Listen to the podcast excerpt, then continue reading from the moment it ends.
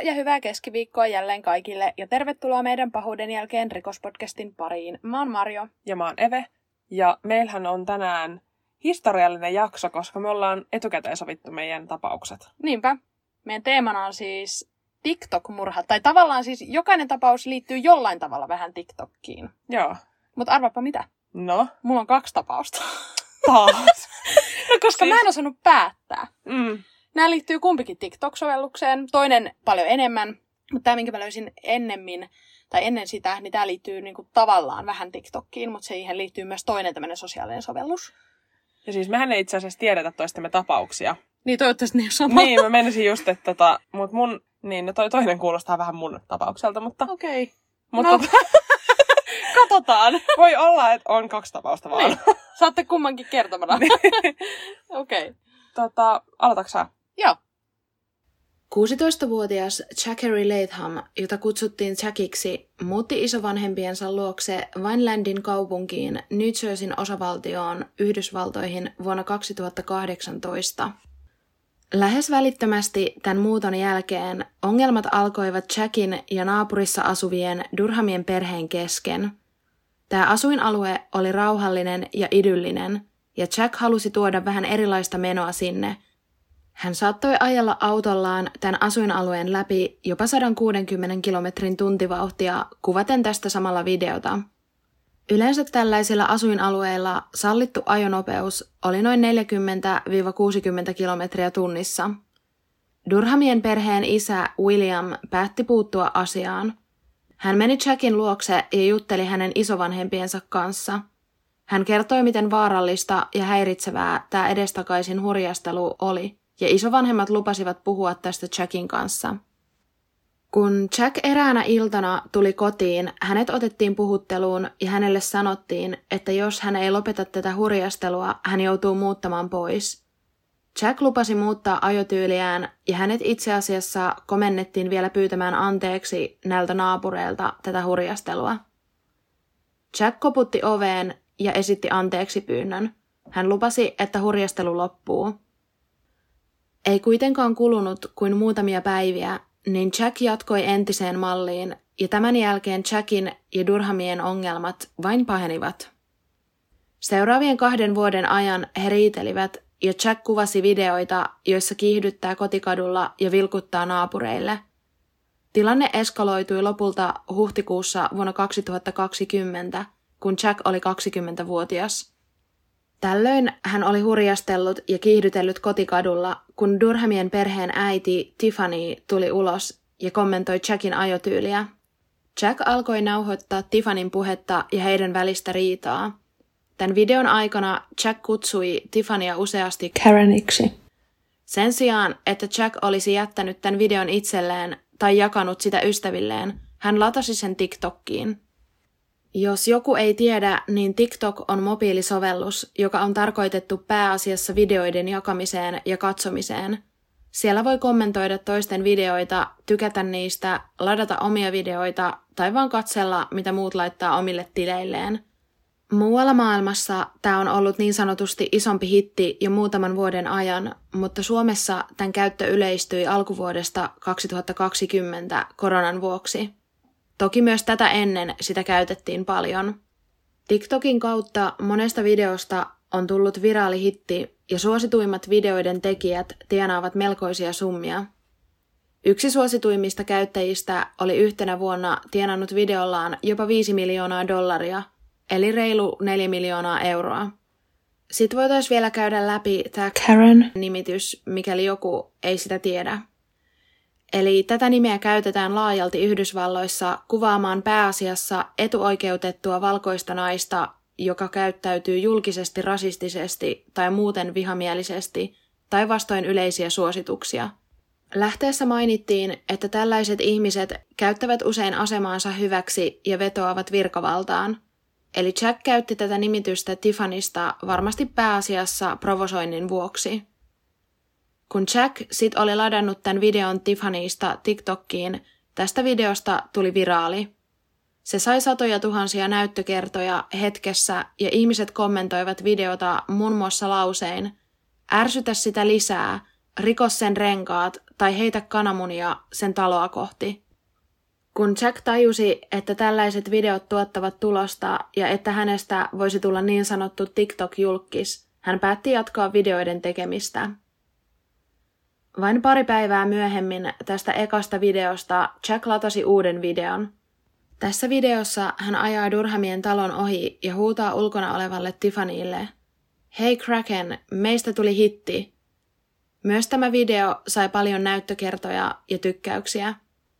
Seuraava video tuli taas parin päivän päästä. Tässä videossa Tiffanyin 21-vuotias poika lähestyi Jackia ja pyysi tätä nousemaan autosta, johon Jack kommentoi, minulla on puukko. Tämä video ladattiin TikTokkiin otsikoilla Krakenin poika löysi edellisen viraaliksi menneen videon. Hän kirjoitti myös yhteen julkaisemaansa videon, jos tämä video saa miljoona näyttökertaa, kerron teille Durhamien osoitteen, niin voitte kaikki ajaa talon ohi ylinopeutta. Hän myös julkaisi videon, missä kuvaa asetta ja sanoo samalla, tämä on se, jonka avulla hoidetaan asiat naapurien kanssa. Eli tilanne oli tosissaan myös Jackin puolelta uhkaava. Tilanne alkoi huonontua entisestään. Durhamien kärsivällisyys oli vaakalaudalla ja Jack oli innoissaan, hän halusi tulla TikTok-julkikseksi hinnalla millä hyvänsä. Näiden osallisten taustoista ei hirveästi löytynyt tietoa, mutta sain selville, että Jackillä oli taustallaan pahoinpitelyjä, terroriuhkauksia sekä vahingon tekoja. Hän oli Yhdysvaltojen armeijan reservissä ja rakasti hienoja sekä nopeita autoja. Jack oli naimisissa Saran kanssa, joka oli myös innoissaan TikTokista ja mahdollisesta julkisuudesta – joka näiden videoiden myötä voisi tulla. Sara asui Jackin ja Jackin isonvanhempien kanssa. Durhamien perheeseen kuului tosissaan 52-vuotias isä William, 49-vuotias äiti Tiffany sekä heidän kaksi poikaansa, joista William Jr. oli 21-vuotias ja Gates 17-vuotias. William ja Tiffany olivat olleet naimisissa 32 vuotta – William työskenteli tapahtumien aikaan vankilassa vanginvartijana, jossa hän oli työskennellyt jo 19 vuoden ajan. Durhamit tekivät kaikkensa, jotta Jack lopettaisi tämän kaahailun ja tahallisen provosoinnin. He ottivat yhteyttä poliisiin ja pyysivät apua, mutta poliisin vastaus oli, että koska tuomioistuimet ovat kiinni koronaepidemian vuoksi, ei asialle voida tehdä mitään. Toukokuun neljäs päivä vuonna 2020 Jack ajoi ylinopeudella lähes Durhamien nuorimman lapsen 17-vuotiaan Gatesin yli tahallisesti. Tämä 17-vuotias poika oli siis pyöräilemässä ja Jack kiihdytti häntä kohti ajaen täysin vierestä, jolloin tämä poika joutui väistämään tien sivuun, ettei jää auton alle. Jackin mukana autossa oli hänen vaimonsa Sara sekä heidän kaksi kaveriaan – Tämän tapauksen jälkeen Tiffany päätti mennä keskustelemaan Jackin kanssa. William esti Jackilta pääsyn kotiinsa parkkeeraamalla auton keskelle tietä. Tiffany puolestaan käveli Jackin luokse ja kysyi, miksi Jack lähes ajoi heidän poikansa ylitse. Jack kielsi tällaista tapahtuneen, hän kertoi vain töötänneensä pojalle. Keskustelu Tiffanyin ja Jackin välillä kiihtyi. Tiffany kertoi, että tämä kaikki oli tallessa videolla – ja hän käski Jackin myöntämään tekonsa. Lopulta Jack tönäisi Tiffania ja heitti hänen kännykkänsä pois tämän kädestä. Kun Tiffany syytti häntä pahoinpitelystä, Jack palasi autoon ja kiihdytti omaan kotiinsa noin 150 metrin päähän. Jack parkkeerasi auton ja meni sisälle ja haki itselleen kaksi puukkoa sekä etelämauttimen. Tällä välin pihalle oli tullut Durhamien pojat – Jackin puoliso Sara oli ulkona Durhamien poikien kanssa, kun Jack oli vielä sisällä. Sara sanoi pojille seuraavaa. Teidän kannattaa perääntyä, ette tule tykkäämään tulevasta. Tämän jälkeen hän alkaa kuvaamaan tapahtumia, sillä he ajattelivat Jackin kanssa laittavansa videon tapahtumista TikTokkiin. Kun Jack tuli ulos, Durhamien pojat kysyivät, onko hänellä ase, jolla hän uhkaa heitä. Jack kielsi aseen mutta jatkaa huutelua. Hetken kuluttua paikalle saapuu Tiffany sekä William. Tässä vaiheessa ulkona on siis Jack, Sara heidän kaksi kaveriaan sekä koko Durhamien perhe. Kun perheen pojat kertoivat Williamille, että Jack oli uhannut heitä aseella, William vaati Jackia näyttämään asetta, jolloin Jack veti esille etälomauttimen ja William ilmeisesti hieman naurahti sille. Äkisti tämän jälkeen Jack alkoi kuitenkin huitoa puukolla ja etälamauttimella. William tarttui häneen ja tässä tilanteessa Jack wilsi Williamia oikeaan käteen ja meni autotalliin, jonne William juoksi perässä. Autotallissa Jackin ja Williamin välille kehittyi fyysinen tappelu, johon myös Durhamien vanhin poika otti osaa. Lopulta Jack puukotti Williamia kainaloon, jolloin puukko lävisti hänen keuhkonsa ja tämä isku oli kuolettava.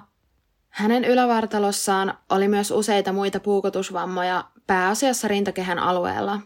William ei kuitenkaan menehtynyt tähän välittömästi. Hän ehti suojella vielä poikaansa, jota Jack myös yritti puukottaa, tässä onnistumatta. Tässä välissä on hyvä sanoa, että Durhameilla ei ollut minkäänlaisia aseita mukana. He olivat menneet vain keskustelemaan asiasta Jackin kanssa, mutta tällä olikin aseet mukanaan. Tapahtumien jälkeen Jack soitti hätäkeskukseen ja kertoi olevansa verenpeitossa. Hän kertoi myös, että paikalla oli toinen uhri. Jack kertoi, että oli joutunut pahoinpitelyn uhriksi omalla tontillaan ja puolusti itseään. Kun häneltä kysyttiin, mistä hän vuosi verta, Jack sanoi, ettei tiedä, mistä se tulee. Myöhemmin selvisi, että kaikki veri, jota Jackin päällä oli, oli peräisin Williamista – Jack myös valehteli hätäkeskuspäivystäjälle, että Durhameilla oli aseet mukanaan, kun he tulivat hänen tontilleen. Jack sai tästä tappelusta aivotärähdyksen, mustan silmän sekä muita pieniä ruhjeita. Jack pidätettiin ja häntä syytettiin taposta, pahoinpitelystä sekä laittoman aseen hallussapidosta. Hänen oikeudenkäyntinsä ei ole vielä alkanut ja hän itse asiassa odottaa oikeudenkäynnin alkamista vapaalla jalalla, sillä hän vapautui takuita vastaan lähes heti teon jälkeen. Durhamien poikia sekä Tiffanyta syytetään pahoinpitelystä sekä toisen tontille luvatta tunkeutumisesta. Jack kommentoi tapausta sosiaalisessa mediassa, etenkin TikTokissa, aika laajalti tämän tapauksen jälkeen. Hän kertoi olevansa varma, ettei saa tuomiota itsepuolustuksesta ja naureskeli olevansa tilanteen voittaja. Syyskuussa 2020 Jack kuitenkin sai oikeudelta määräyksen olla kommentoimatta tätä tekoa missään julkisesti. Tällä hetkellä Jack oleilee ilmeisesti Floridassa ja hänen sosiaalisen median kanavat ovat hiljentyneet sekä yksityisiä. Hän ei saa mennä Vinelandin asuinalueelle ennen kuin hän on saanut tuomionsa – hän ei myöskään saa käyttää päihteitä eikä pitää hallussaan asetta. Oikeuden määräyksen mukaan hänellä pitää olla myös työpaikka.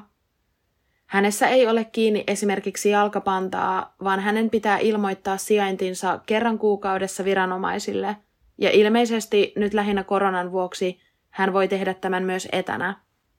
Jackin puoliso Sara nauhoitti koko tapahtuman puhelimeensa videon muodossa, hän kertoi, että video nauhoitettiin, koska pariskunnan piti tulla tällä videolla kuuluisaksi.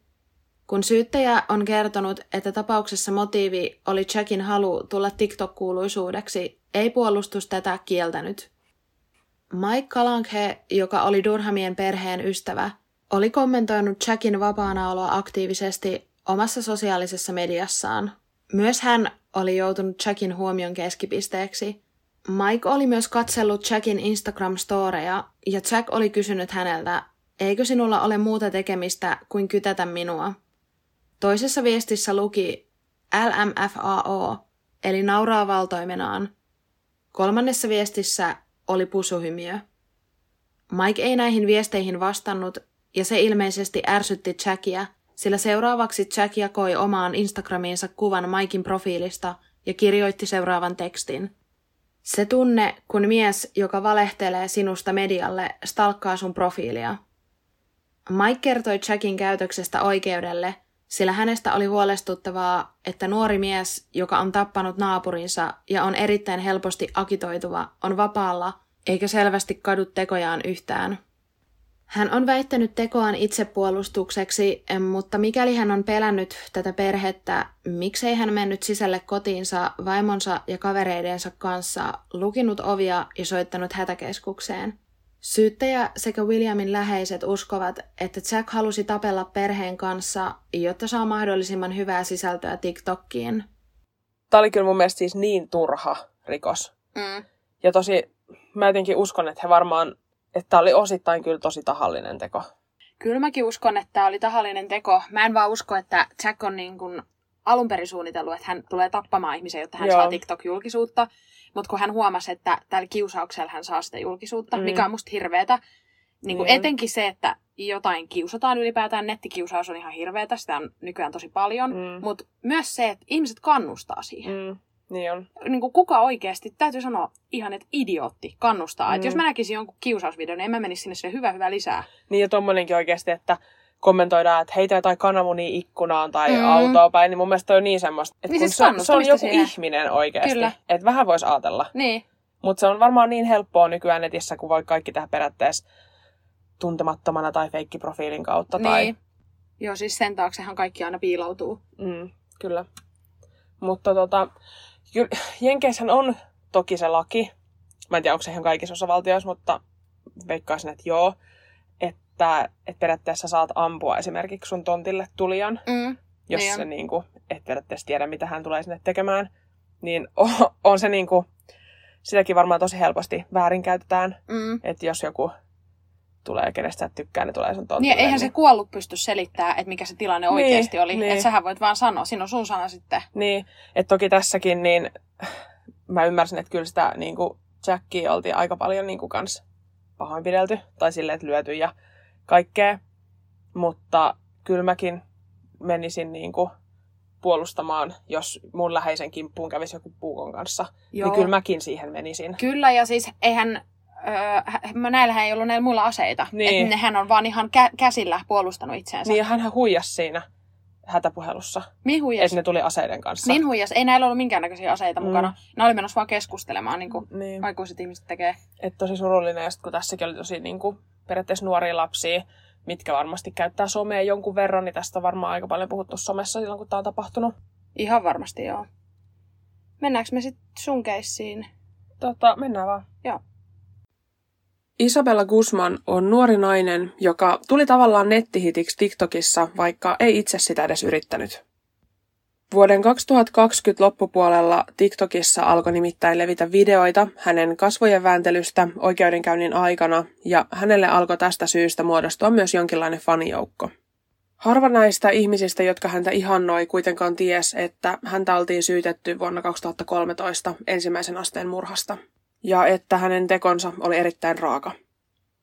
Isabella Guzman syntyi kesäkuun 9. päivä vuonna 1995 Auroran kaupungissa Coloradon osavaltiossa Yhdysvalloissa. Hän asui äitinsä Junmiin sekä isänsä Robertin kanssa, mutta hänen vanhemmat erosivat, kun Isabella oli vain muutaman vuoden ikäinen. Isabella jäi asumaan äitinsä kanssa, mutta kun hän oli vain seitsemän vuoden ikäinen, hän muutti muutamaksi vuodeksi isänsä luokse, sillä hänen äitinsä ei pärjännyt hänen kanssaan. Isabella sai raivokohtauksia, ei totellut äitiään, käyttäytyi huonosti ja huusi äidilleen. Isabella palasi tosiaan muutaman vuoden jälkeen takaisin äitinsä luokse, mutta hänen käytöksensä jatkui ennallaan, ellei jopa pahempana. Isabella vanhemmilla oli yhteinen tällainen studiotila, jossa he tekivät töitä yhdessä, ainakin tämä Isabellan äiti oli valokuvaaja. Myös Isabella tuli koulun jälkeen usein tänne studiolle vanhempiensa avuksi, mutta sen hän teki täysin vastahakoisesti. Isabellan äidillä oli rahaa pakollisiin menoihin, mutta hirveästi mikä ylimääräiseen ei ollut varaa. Ja tästä Isabella syytti äitiään. Miksei hän voinut olla alalla, josta hänellä olisi maksettu hyvin. Isabellan äiti Jun Mi oli avioeron jälkeen tavannut uuden miehen, Ryan Hoin, ja mennyt tämän kanssa naimisiin. Isabella ei tykännyt yhtään Ryanista, koska hän koki, että hänen äitinsä korvasi hänen isänsä Ryanilla, eikä tästä syystä edes oikeastaan halunnut tutustua häneen. Tästä tosi liikkuu myös huhua, että Jun Miilla olisi ollut suhde Ryanin kanssa jo ennen tätä avioeroa, sillä vain vuoden kuluttua tästä erosta Junmi ja Ryan menivät naimisiin.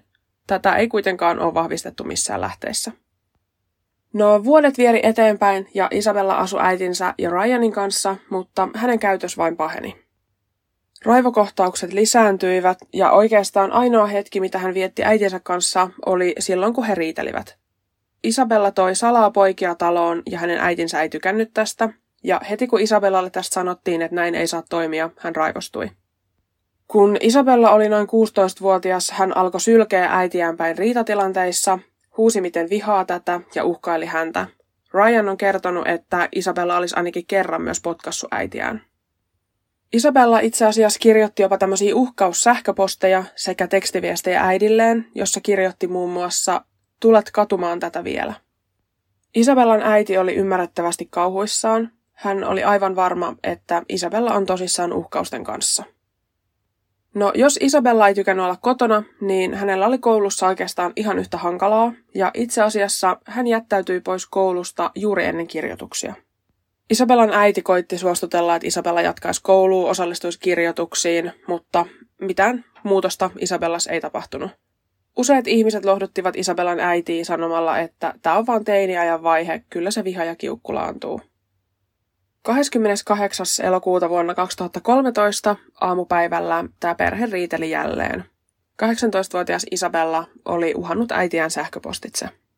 Tässä sähköpostissa oli lukenut muun muassa, tulet vielä maksamaan kaikesta, mitä olet tehnyt ja sanonut.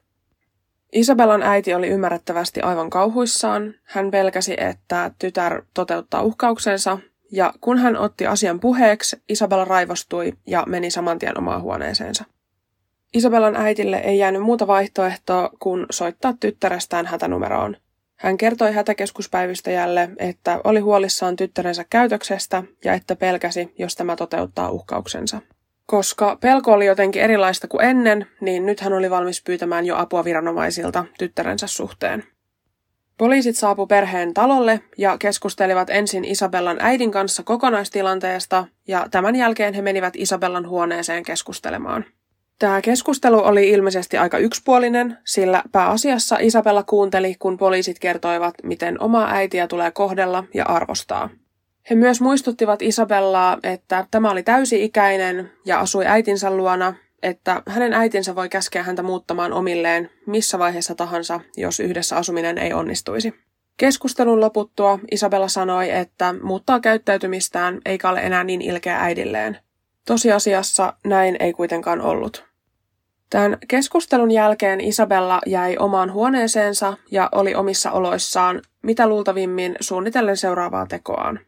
Isabellan äiti lähti töihin ja työmatkalta soitti vielä ex-miehelleen Robertille, eli Isabellan isälle.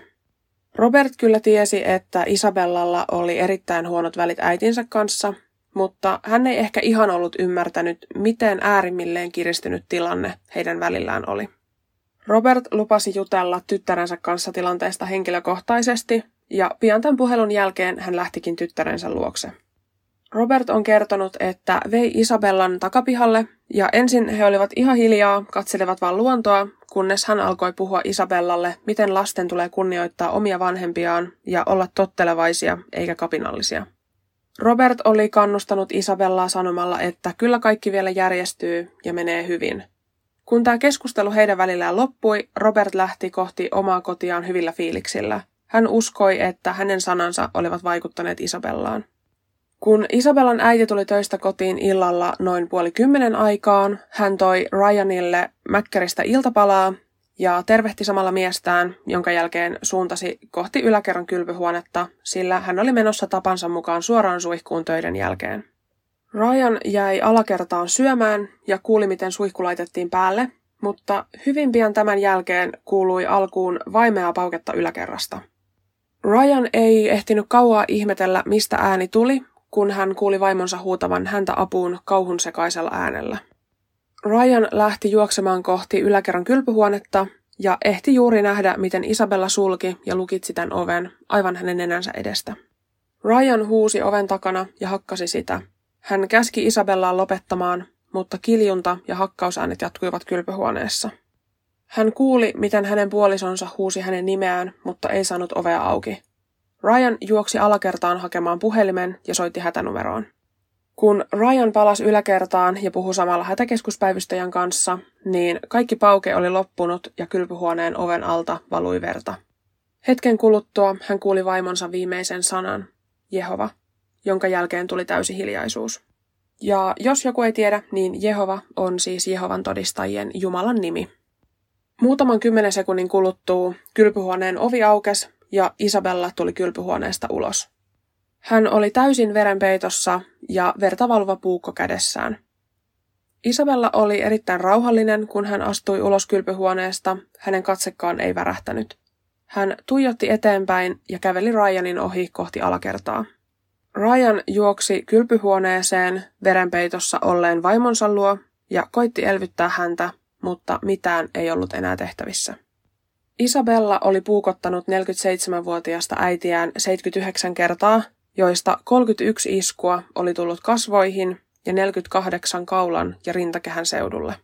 Tämän lisäksi Isabella oli hakannut häntä pesäpallomailalla ympäri kehoa, ja tämä pesäpallomaila löytyi Isabellan ruumiin vierestä verisenä. Poliisien saapuessa paikalle Isabella oli jo kadonnut. Hänen hallussaan oli yhä puukko, joten häntä pidettiin erittäin vaarallisena. Poliisi julkaisi välittömästi Isabellan nimen sekä kuvan, ja seuraavana aamuna poliisi sai soiton ihmiseltä, joka epäili, että parkkihallissa on ruumis. Kun poliisit sitten saapu tänne parkkihalliin, he eivät löytäneet ruumista, vaan auton, jossa oli lisää todisteita Isabellan syyllisyydestä. Pian tämän jälkeen poliisit huomasivat verisen Isabellan kävelevän pois parkkihallista. Tämä ohikulkija oli siis ilmeisesti nähnyt, kun Isabella oli omassa autossaan ehkä nukkumassa, ja koska Isabella oli täysin kuivuneen verenpeitossa, niin hän oli varmaan sen takia ajatellut, että Isabella olisi kuollut. Isabellan pidätys sujui rauhallisesti. Hänet kuljetettiin alkuun sairaalaan, jossa hänen käsissään olleet pari haavaa tikattiin. Näiden haavojen ei ole uskottu olleen minkäänlaisia puolustusvammoja, vaan enemmänkin vammoja siitä, että puukotuksen yhteydessä hänen kätensä olivat kastuneet äitinsä verestä ja puukko oli ajoittain tästä syystä päässyt lipeämään hänen kädestään. Kun hänen haavat saatiin kuntoon, hänet vietiin kuulusteluihin, jonka jälkeen hänelle tehtiin psykiatrinen arvio. Isabellalla todettiin paranoidinen skitsofrenia. Selvisi, että hänellä oli vuosien ajan ollut erilaisia näkö- sekä kuuloharhoja. Isabella oli siis nähnyt, miten tuntemattomat ihmiset tulivat hänen luokseen ja kertoivat hänelle, että Cecilia pitää tappaa – ja nämä samat ihmiset olivat vakuuttaneet hänet, että hänen äitinsä oli tämä Cecilia, ja tappamalla hänet hän voi pelastaa koko maailman. Oikeudenkäynnissä Isabellaa syytettiin ensimmäisen asteen murhasta. Hänestä luotiin kuva ilkeänä tyttärenä, joka vihasi vanhempiaan ja oli erityisen katkera juuri äidilleen tämän uudesta avioliitosta Ryanin kanssa. Isabella puolestaan kertoi nuoruudestaan täysin eri tarinaa kuin hänen isänsä, isäpuolensa tai muut läheiset. Hän kertoi, että koko hänen lapsuutensa oli ollut aivan järkyttävää aikaa vanhempien erosta lähtien. Isabella kertoi, että kun hän ei enää 14-vuotiaana halunnut olla Jehovan todistaja, niin kuin hänen vanhempansa olivat, niin tämän jälkeen hänen kotiolot olivat vain vaikeutuneet ja hänen molemmat vanhemmat alkoivat pahoinpidellä häntä fyysisesti sekä henkisesti. Vanhemmat olivat myös kiristäneet sekä painostaneet häntä uskonnon suhteen. Lähes kaikki kuitenkin uskovat, että Isabella keksi tämän teorian kurjasta lapsuudesta, jotta keräisi itselleen sympatiaa ja saisi pienemmän tuomion. Niin kuin mä tuossa ihan ekana kerroin, niin tästä oikeudenkäynnistä on tosiaan tullut melkoinen nettihitti TikTokissa viime vuoden lopulla. Kun Isabella saapui oikeussaliin, hän oli oranssissa haalarissa ja käsi sekä jalkaraudoissa täysin ilmeetön. Istumaan päästyään hän virnisti kameralle melko, voisi sanoa jopa sarkastisesti, ja hetken kuluttua hän tuijotti jälleen pitkään kameraan ja osoitti sen jälkeen etusormellaan silmiensä alle. Jotkut ovat spekuloineet, että Isabella yritti viestiä kameralle, että häntä ei tilanne tai tapahtunut itketä yhtään, mutta tämä on tosiaan kaikki täysin spekulaatiota. Yllättäen viime vuoden lopulla nämä videot tästä oikeussalikäyttäytymisestä alkoi levitä TikTokissa, ja Isabella keräsi itselleen jopa pienen jonkinlaisen fanijoukon – Osa on sitä mieltä, että Ryan tappoi vaimonsa ja lavasti Isabellan syylliseksi.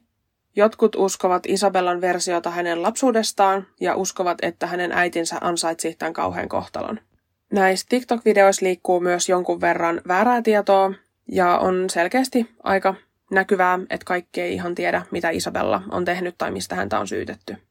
Nämä TikTok-videot on siis pääasiassa kuvaa tästä oikeudenkäynnistä, ja niiden taustalla soi Eva Maxin kappale Sweet But Psycho. Videoiden alla on jonkun verran kauhistelua siitä, miten näin kaunis nainen on kykenevä näin kauheaan tekoon.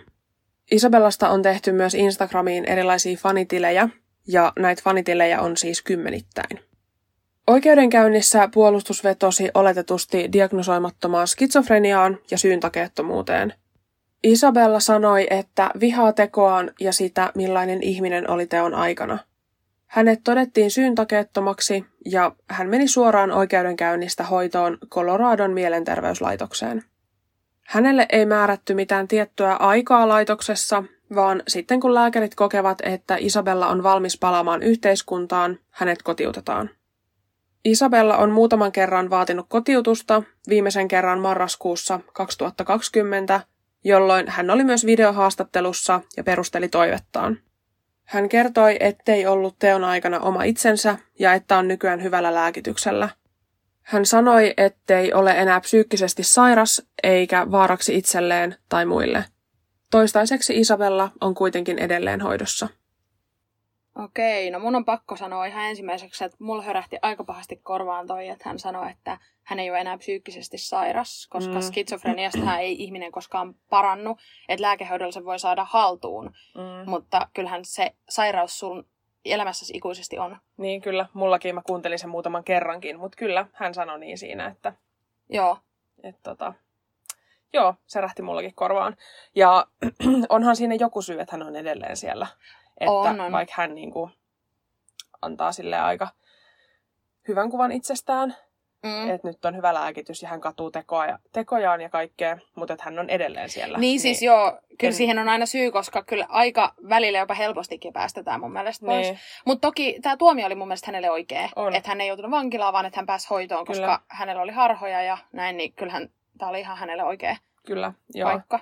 Mutta siis varmaan ihan hirveä olo, toihan on ihan järkyttävä tapa. Niin kuin.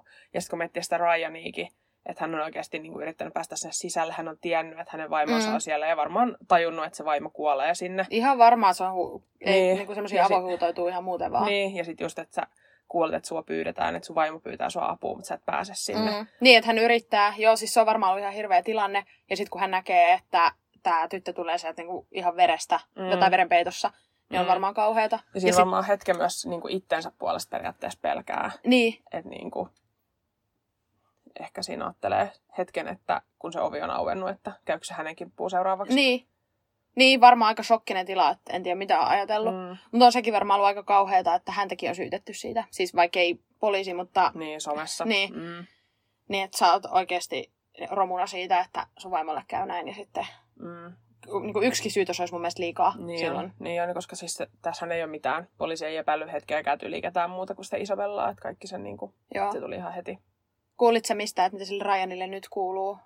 En kuulu. Jonkun video mä näin jossain vaiheessa, että sitä taloa oltiin tyhjennetty, että siinä oli ulkona roskiksi, niin siellä oli esimerkiksi niin kuin naisten vaatteita ja koruja ja hehmoleluja. Mutta että en tiedä yhtään, mitä sinne nyt kuuluu. Okei. Okay. Vie varmaan aikansa, että tuommoisesta toipuu. Koskaan mm. ei varmaan ihan täysin toivu, mutta... Niin, no ei varmaan. Mm. Ja tota, tosissaan tämmöinen some-ihannointi on kyllä niin järkyttävää. Siis mä luin, että on paljon instatilejä, mä kävin kattoon, niin siis niitä on oikeastaan vain 20-30 tehty. Joo. Sitten on tehty niin Facebookiin kaikki. Ja ihmiset kommentoi, että, että on niin nätti tyttö, että ei olisi pitänyt antaa mitään tuomioa tai mitään niin. tällaista. Kun eihän se niin ulkonäköä ei. kato. Että... Joo, ei siinä ulkonäköä katsota, jos niin. sä teet jotain tuommoista. Mutta kyllä munkin mielestä se oikeussalikäyttäytyminen oli vähän ihmeellistä, mutta toki... Joo, hänen... mäkin olen katsonut sen videon siis, niin, niin joo. Mutta hänellähän ei varmasti ollut niin hyvä tilanne silloin, kun se oikeudenkäynti on tullut, että hän no ei, ei ole ollut kaikissa lääkkeissä silloin, mitä hän niinku... Että varmaan on aloitettu hoidot tai niinku lääkitys, mutta ei ole ollut Niin, aikahan se niin menee, että ne vaikuttaakin. Niin, mm. mutta on niinku aika karua katsottavaa. No on, joo. Surullinen tapaus, mm. kyllä. Tämän niin tytönkin on. puolesta. On, todellakin. Että tavallaan jos hän olisi, niinku, tai jos olisi aikaisemmin saatu kiinni se, että hänellä on tämä skitsofrenia, mm. oltaisiin voitu aloittaa ne hoidot ja ei olisi tullut näitä harhoja. Niin. Ja mä mietin aina sitä, että se on varmaan tosi pelottavaa, että sulla on niitä harhoja. Ihan varmaan. Niin kuin, että semmoiset, että sä kuulet jotain ääniä ja näet jotain. Ja sitten joskus mä oon katsonut jostain YouTubesta semmosia, että on vaikka haastateltu jotain, kenellä on skitsofrenia, ja hän Mm. on kuvailut niitä harhoja, niin ne on niinku, jotkut on tosi pelottavia. On, on. Joo. Että varmaan tälle tytöllekin ollut ihan kauhea, kauheata. On ollut todellakin, joo. Mm. Ja kyllähän me ollaan itsekin nähty niitä joskus työn Mm. puolesta, niitä tota, ihmisiä, joilla on huono lääketilanne Niin, ton sairauden kanssa, niin on, onhan se tota, tosi karu. niin, kyllä. Eikä pysty edes kuvitella, millaista se on mm. niillä ihmisillä silloin olla. Joo, niinpä. Onkohan se nähnyt niitä harhoja silloinkin, kun se oli ilkeä sillä äidille? Vai onkohan, meneeköhän se ihan pelkän teinyydenkin piikkiin? Osa varmaan menee. Niin, Mutta, osa varmaan joo. Ja sitten ehkä jos hän on ollut niin katkera siitä erosta, että tota, jos siinä on ajateltu, että tämä Ryan olisi ollut kolmas osapuoli jo pidempään, mm, niin ehkä hän sitten ollut katkera siitä. Ei varmaan kukaan, kun mäkin ymmärsin, että heillä oli ollut aika hyvä niin kuin, lapsuus ennen mm. tätä eroa, niin ei varmaan kukaan lapsi halua, jos on hyvä olla perheiden kanssa tai niin kuin vanhempiensa kanssa, että erotaan. ei varmaan. Että varmaan sitten osittain rupesi siitäkin oireilemaan. Niin, totta. Joo. Onko sulla jotain lisättävää? Ei mulla tarvitse tähän olla. Joo. Onks, ei, ei ollut sama. Ei ollut sama onneksi. No niin. Tiedätkö, mikä on Randonautica-sovellus? Oh, mä tiedän jo, mistä sä oot tehnyt, koska tota, mä, mä vannon, että mä tiedän, mistä sä oot tehnyt. Joo. Tää oli joskus viime kesänä uutisissa. Joo. No Mä tein siitä. Voi ei. ok, mennään kuuntelemaan. Joo. Kesäkuun 19. päivää vuonna 2020 kolme nuorta päätti paeta koronan aiheuttamaa tylsyyttä Randonautica-sovelluksen avulla. Tämä Randonautica on siis sovellus, joka satunnaisgeneraattorin kautta antaa sulle jonkun paikan koordinaatit. Ideana on, että ajattelet jotain, mitä haluaisit kokea, tai jotain asiaa, mihin haluaisit vastauksen, ja sitten tämä sovellus kertoo sulle koordinaatit, mihin mennä, jotta se sun ajattelema asia toteutuu.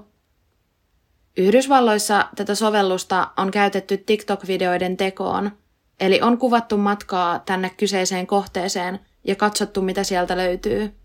Osa näistä videoista on varmasti ollut lavastettuja ja osa ehkä sitten vain sattumaa, niin kuin tämä seuraava tapauskin oli.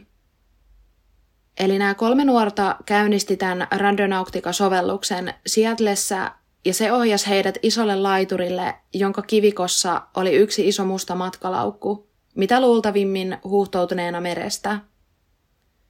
Tämä kaikki kuvattiin siis TikTokkiin. Ensin näkyi, miten nuoret olivat innoissaan ja toivoivat, että matkalaukussa olisi esimerkiksi rahaa. Kun he sitten menivät lähelle tätä matkalaukkua, he huomasivat voimakkaan pahan hajun. Yksi nuorista avasi kepin avulla vetoketjun tästä matkalaukusta, ja sieltä tuleva haju oli aivan järkyttävä. Matkalaukun sisällä oli harmaa roskapussi pakattuna tiiviisti. Nuoret mietti hetken aikaa, mitä tekisivät, ja he päätyivät soittamaan hätäkeskukseen. He eivät olleet varmoja, onko matkalaukun sisällä olevassa pussissa esimerkiksi vanhentunutta ruokaa vai kenties ruumis. Poliisit saapuivat kohteeseen vasta noin kahden tunnin kuluttua tästä soitosta. Ilmeisesti poliisit epäilivät tätä soittoa, eivätkä sen vuoksi pitäneet mitään kiirettä. Kun poliisit viimein saapuivat kohteeseen ja näkivät tämän nuorten löytävän matkalaukun, se oli tyhjä. Koska poliiseilla oli kestänyt niin kauan saapua kohteeseen, nousuvesi oli huuhtonut tämän avonaisen matkalaukun sisällön mennessään. Nämä nuoret olivat jo menneet kauemmas tämän matkalaukun luota, kun odottivat poliisia. No, poliisi sitten tutkaili merelle ja he näki tämän muovipussin, jonka ulkomuodosta he pitivät mahdollisena, että siellä olisi ihmisen torso. Poliisit soittivat rannikkovartiostolle ja odottelivat, että he noutavat tämän muovipussin. Odotellessaan rannikkovartiostoa poliisit tutkailivat rantaa ja he näkivät meressä kelluvan vielä tällaisen putkimallisen urheilukassin, jonka sisällä oli myös muovipusseja. Yhtäkkiä tästä putkikassista lähti aaltojen mukana pussi, joka vaikutti olevan ihmisen jalan muotoinen. Kun poliisit saivat nämä pussit itselleen, niin niiden sisältä paljastui kahden ihmisen paloitellut ruumiit. Muutamia päiviä myöhemmin, muutaman kilometrin päästä voimalaitoksen läheltä löytyi vielä yksi laukku lisää, jossa oli myös ruumiin osia. Uhrit olivat 27-vuotias Austin Wiener sekä 35-vuotias Jessica Lewis. Ruumiin avauksessa selvisi, että Jessicaa oltiin ammuttu seitsemän kertaa ja Austinia kerran. Heidän ruumistaan löytyi höyheniä ja Jessican suussa oli nurmikkoa. Heidät oltiin myös pahoinpidelty ennen ampumisia. Oikeuslääkäri ei pitänyt mahdottomana, että tekijöitä olisi useampi, sillä ruumiiden paloittelujäljet olivat erittäin epäorganisoituja ja tehty useammalla tekovälineellä. Hän myös piti kahden ruumiin paloittelua isotöisenä, samoin kuin ruumiiden hävittämistä, jos ajatellaan, että olisi vain yksi tekijä. Austin sekä Jessica olivat olleet parisuhteessa lähes kahdeksan vuoden ajan – Heillä ei ollut yhteisiä lapsia, mutta Austinilla oli yksi kahdeksanvuotias lapsi ja Jessicalla neljä lasta, joista yksi oli alaasteella, yksi yläasteella ja kaksi muuta oli jo valmistuneita. Kukaan näistä lapsista ei asunut kaksikon kanssa.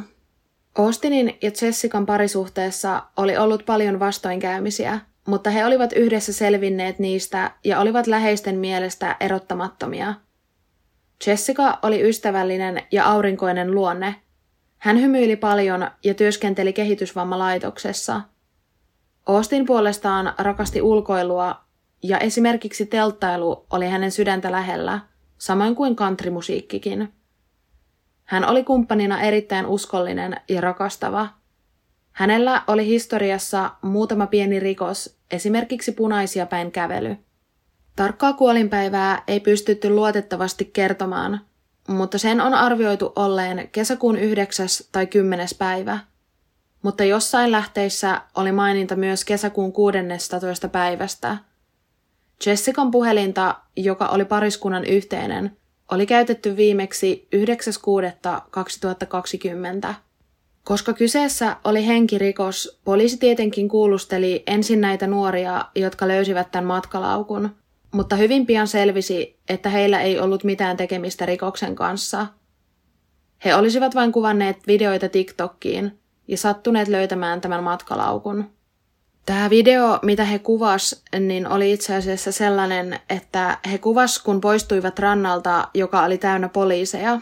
Ja lopussa näkyi uutisotsikko, jossa luki, että nuoret kuvasivat videoita TikTokkiin ja löysivät ruumiin. Näiden nuorten kuulusteluiden jälkeen poliisi halusi keskustella myös Randonautica-sovelluksen kehittäjän kanssa, mutta myöskään heillä ei ollut mitään tekemistä tämän rikoksen kanssa. Poliisi keskusteli sitten Jessican sekä Austinin läheisten kanssa ja saivat tietää, että pariskunta asui Seattleissa 63-vuotiaan Michael Lee Dudleyin omistamassa asunnossa.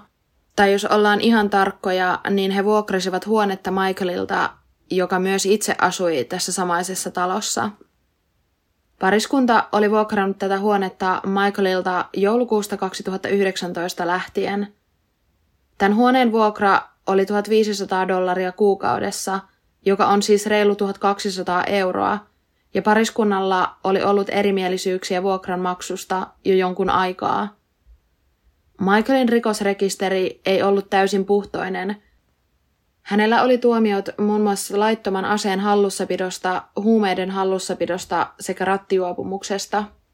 Austinin äiti kertoi, että oli nähnyt pariskunnan viimeisen kerran, kun he olivat olleet hänen luonaan siivoamassa pihaa, jotta saisivat hieman taskurahaa kerättyä. Tällöin Austin oli kertonut hänelle, että Michael oli tullut heidän huoneeseensa väkisin ja aseella uhannut heitä maksamattoman vuokran suhteen – Pariskunnalla ei siis mennyt rahallisesti mitenkään hirveän hyvin, ja heillä oli ollut ongelmia vuokranmaksun suhteen. Sen vuoksi he tekivät töitä muun muassa Austinin äidille, joka maksoi heille tehdystä työstä. Kun Austinin isää haastateltiin, hän kertoi, että hänen pojallaan ei ollut kännykkää, joten hän oli koittanut tavoittaa Jessicaa kesäkuun alussa, sillä he olivat sopineet näkevänsä – kun Jessica ei ollut vastannut, Austinin isä meni heidän kotiinsa katsomaan tilannetta. Hän koputti oveen, jolloin Michael avasi oven ja kertoi, että kaksikko oli lähtenyt hänen luotaan kiireellä, eli muuttanut kokonaan pois. Austinin isä oli ihmeissään, ja kun hän poistui, hän näki, miten Austinin vaatteita oli heitetty roskiin. Austinin täti puolestaan kertoi, että oli kuullut Austinilta, miten hän oli suututtanut väärän ihmisen, ja tämä väärä ihminen oli luultavasti kaivertanut luotiin hänen nimensä ja laittanut tämän luodin heidän postiluukkuun vain kaksi viikkoa ennen oletettua murhaa. Poliisi alkoi kiinnostua tästä heidän vuokraisännästään ja he haastattelivat muun muassa yhtä hänen uutta vuokralaistaan sekä naapuria. Michaelin naapuri kertoi, miten oli kuullut aseen laukauksia ja Austinin huutavan, älä tee tätä, päästä mut lähtemään. Kun naapuri oli soittanut poliisit tarkastamaan tilanteen, poliisit olivat koputtaneet ovelle, mutta kun kukaan ei ollut vastannut, he olivat lähteneet asiaa sen enempää tutkimatta. Michaelin nykyinen vuokralainen kertoi poliisille, miten hän oli muuttanut Michaelin luokse kesäkuun 9. päivä myöhään illalla tähän samaan huoneeseen, jossa Jessica sekä Austin olivat asuneet. Kun hän oli mennyt Michaelin luo, Michaelilla oli ollut kasvoissa naarmuja ja silmälasit rikki. Tämä vuokralainen oli mennyt tähän vuokraamaansa huoneeseen ja siellä oli ollut tuolilla kasavaatteita, jonka alla hän oli kuvitellut havainneensa ruumiin ja nähneensä vaatteiden alta verisen käden. Hän oli järkyttynyt tästä, mutta ei uskaltanut mennä katsomaan tarkemmin. Silmämääräisesti tarkistellessaan huonetta hän näki myös luodinreijän yöpöydässä sekä sängyn jalkapäädyssä. Tämä vuokralainen päätti mennä kysymään Michaelilta tästä, mutta muotoili kysymyksensä vitsiksi. Michael nauroi ja tarjosi tälle vuokralaiselle yhden oman autonsa avainta ja sanoi, että tämä voisi mennä kaupungille siksi aikaa, kun hän viimeistelisi huoneen siivouksen. Tämä vuokralainen suostui tähän ja ulos lähtiessään hän näki, miten Michael levitti alakerran lattialle isoa muovia – kun hän kysyi Michaelilta, mitä tämä tekee, Michael kertoi, että edelliset vuokralaiset olivat tuoneet hänelle paljon ongelmia. He eivät olleet maksaneet vuokria ajallaan, kieltäytyivät lähtemästä ja lukitsivat hänet kerran oman kotinsa oven taakse. Tämä uusi vuokralainen oli kysynyt, että mitä Michael teki heidän kanssaan, jolloin Michael vastasi, sanotaan vaikka niin, että heidän ase ampui ohi ja minun ei. Tämä Michaelin asunto oli tietynlainen Airbnb-asunto. Hän veloitti yhdestä yöstä yhdessä huoneessa 100 dollaria yöltä, mutta Jessica ja Austin eivät olleet hänen ainoat pitkäaikaiset vuokralaiset. Nimittäin yksi nainen vuokrasi Michaelilta yhtä huonetta tavaroidensa säilytykseen ja satunnaisesti pesi esimerkiksi pyykkiään siellä. Hän oli nähnyt Austinia ja Jessicaa talolla useaan otteeseen – hän sanoi, että ei muista tarkalleen päivää, mutta kesäkuun yhdeksännen päivän jälkeen, kun hän meni käymään Michaelin talolla, hän kysyi, asuuko Austin ja Jessica enää hänen luonaan, johon Michael oli vastannut, älä huolehdi heistä enää. Tällöin poistuessaan talon luota hän oli nähnyt roskapusseja Michaelin lava-autossa, jotka olivat haisseet hirveälle, paljon pahemmalle kuin tavalliset kotitalousroskat – myös Michaelin ekspuoliso Marlies Gordon puhui poliisille. Hän oli ollut Michaelin kanssa 2012-2016 välisen ajan ja kertoi, että Michael oli erittäin järkevä sekä sosiaalinen ihminen, mutta samalla hän oli erittäin äkkipikainen. Michael oli pahoinpidellyt häntä useasti. Hän esimerkiksi heitteli naista seiniä päin, veti hiuksista ja paiskasi hänet terassin lattialle – Michael myös muutamaan otteeseen uhkasi häntä aseella. Michaelin epäilyttävä tausta ei suinkaan loppunut tähän, sillä hänen oma tyttärensä oli syyttänyt häntä seksuaalisesta ahdistelusta. Tämä tytär on jo nyt täysi-ikäinen, mutta vuonna 2018 hän koitti haastaa isänsä oikeuteen seksuaalisesta ahdistelusta. Hän kertoi, että tämä ahdistelu oli alkanut noin kymmenen vuoden iässä ja kestänyt siihen asti, kun hän täytti vuonna 2007 18 vuotta. Michael oli muun muassa huumannut häntä ja raiskannut hänet.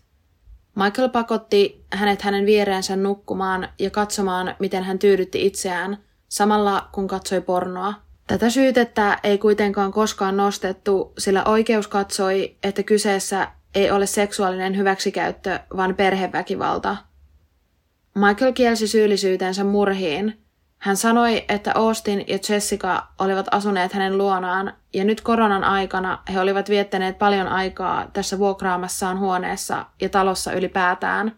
Michael myönsi, että heillä oli ollut paljon riitoja ja erimielisyyksiä, etenkin vuokranmaksusta, jonka vuoksi pariskunta oli lopulta muuttanut hänen luotaan pois – Elokuun 19. päivä poliisit tekivät kotietsinnän Michaelin luokse.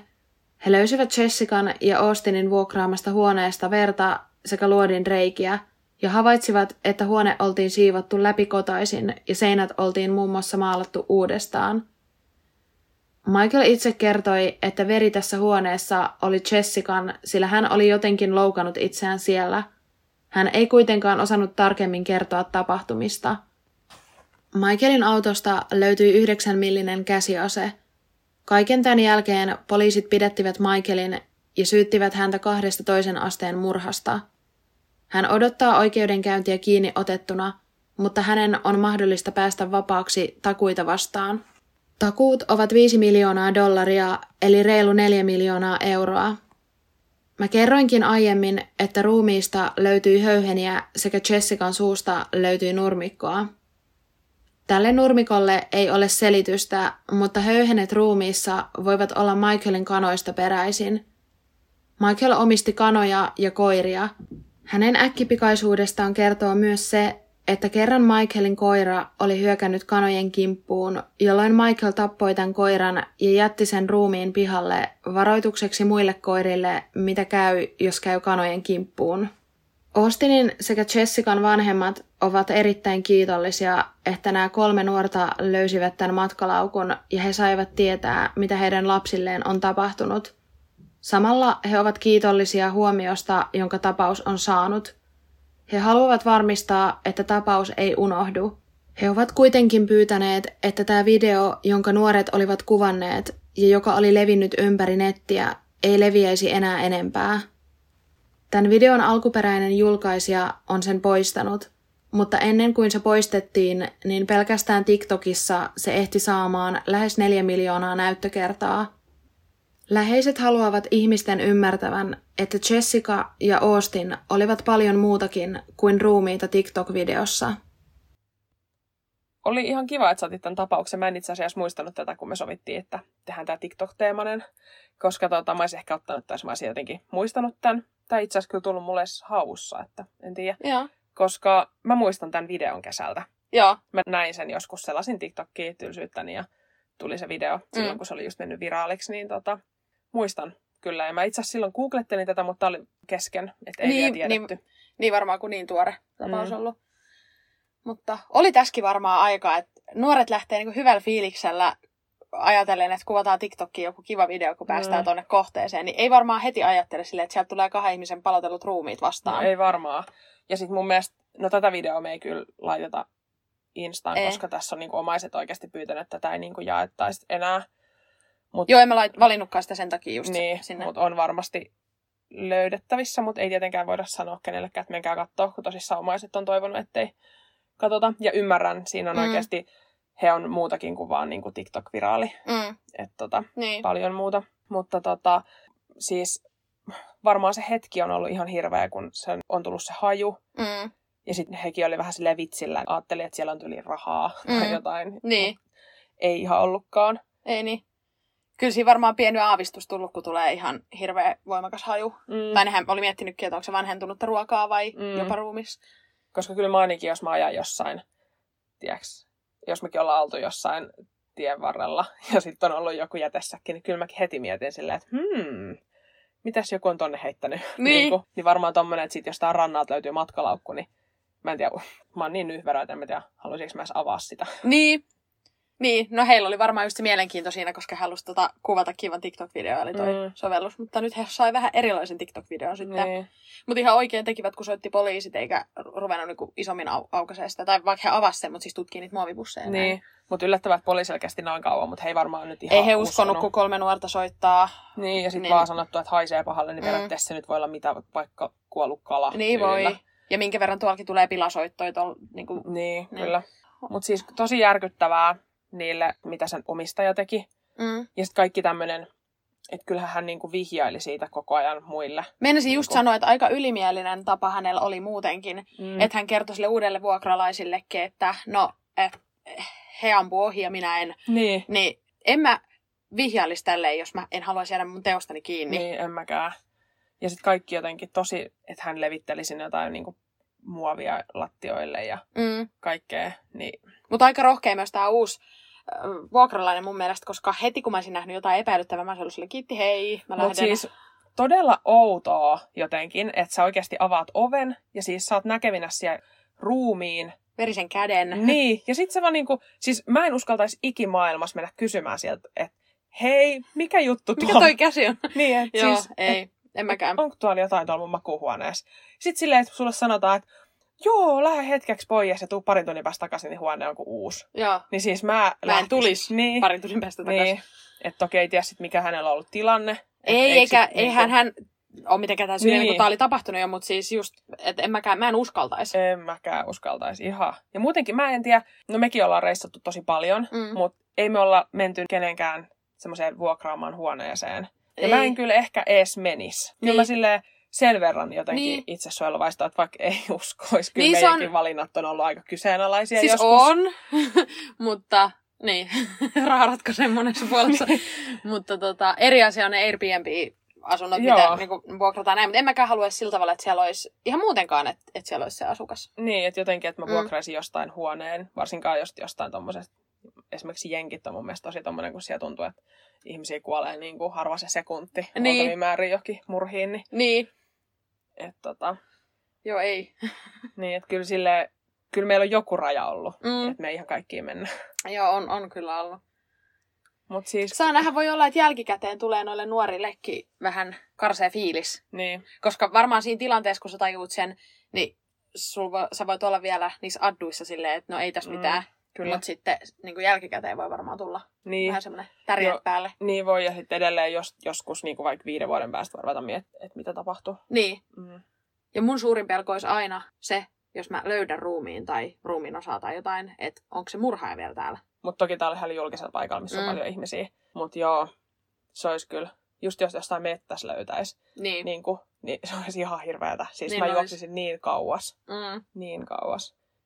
Joo, no mutta tässä oli meidän varmaan jakso vai? Joo, tota, en mä tiedä, kertokaa meille, jos te haluatte lisää tällaisia, että me otetaan joku teema.